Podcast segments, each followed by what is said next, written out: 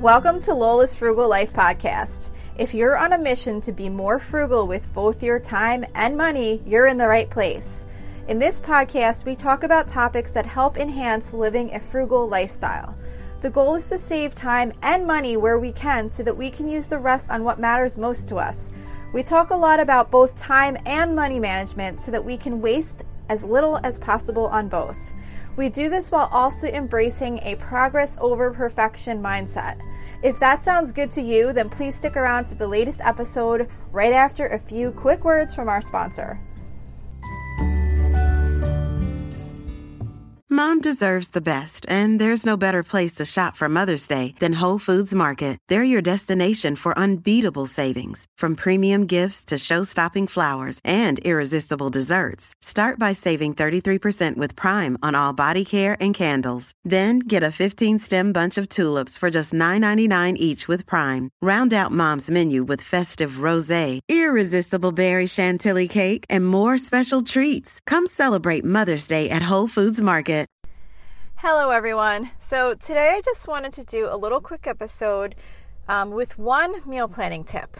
So, this is my day, my podcast episode day, where I'm usually sharing my weekly meal plan for my family for the upcoming week. But I'm going to be away for several days during this weekly meal plan.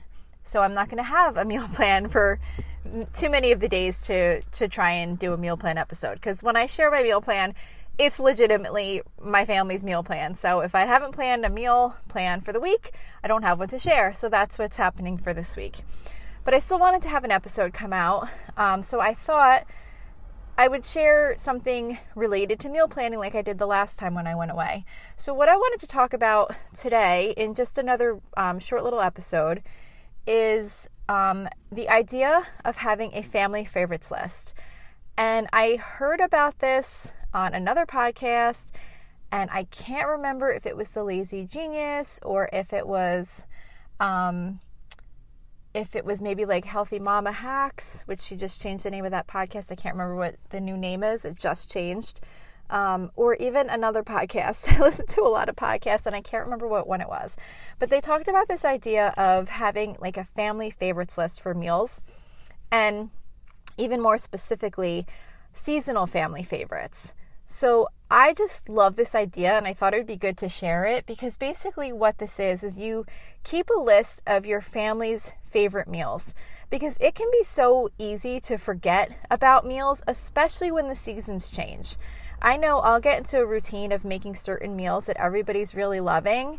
And if they're kind of specific to like fall meals, like maybe like a chili type recipe, or a summer meal, maybe something on the grill.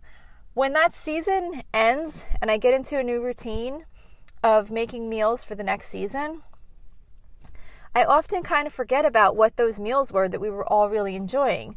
So, by keeping a seasonal family favorites list, you can have like your favorite fall meals, your favorite um, summer meals. You could do your favorite holiday meals.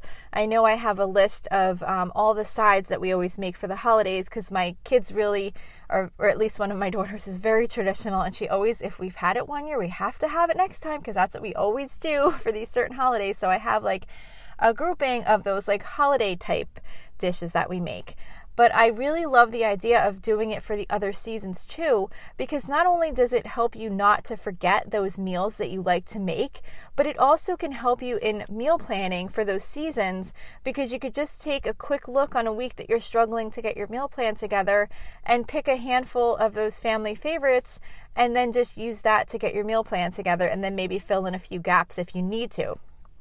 But just by having that list together and having it easily accessible to reference whenever you want to decide what you're going to be making for dinner that week, it can just make it that much easier without having to try and keep in your mind or keep mixed up with all your other recipes the things that you really love and things that are quick to make too.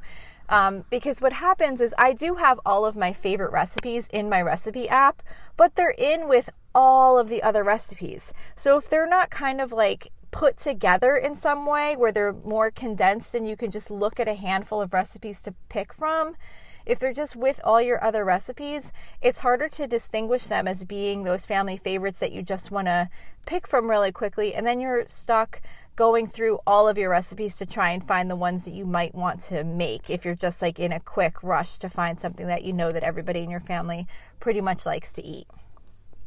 So, maybe consider doing something like that if you struggle in that area.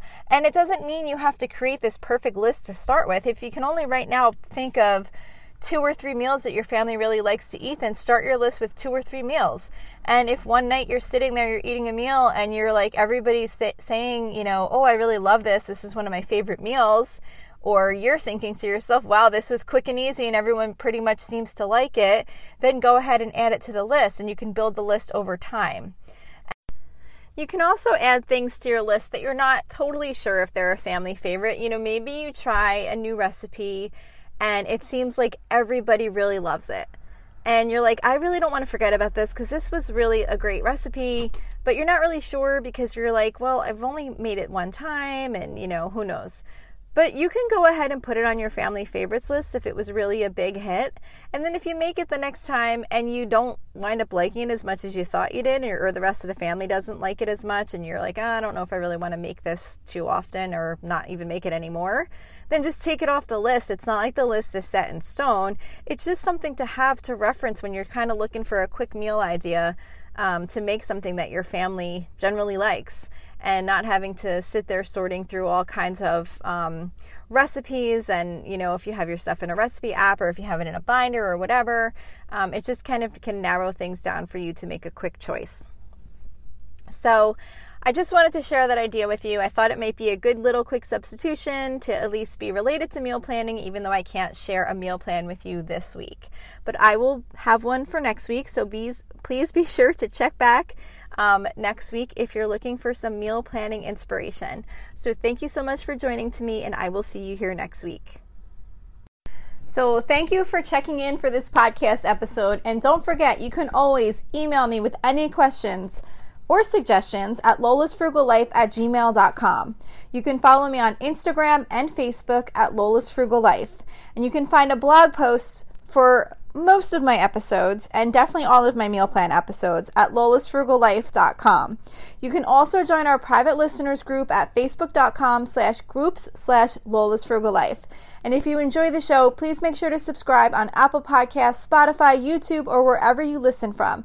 And I would love it if you would screenshot the show and tag me on Instagram so I could see you're listening. Also, if you can please take a couple of seconds to rate and review the podcast, those ratings and reviews are what help the show come up better in search results so that other people can find this podcast. So that will really help me in growing my audience. So that's it for today. Thank you so much for listening, and I hope you have an awesome day.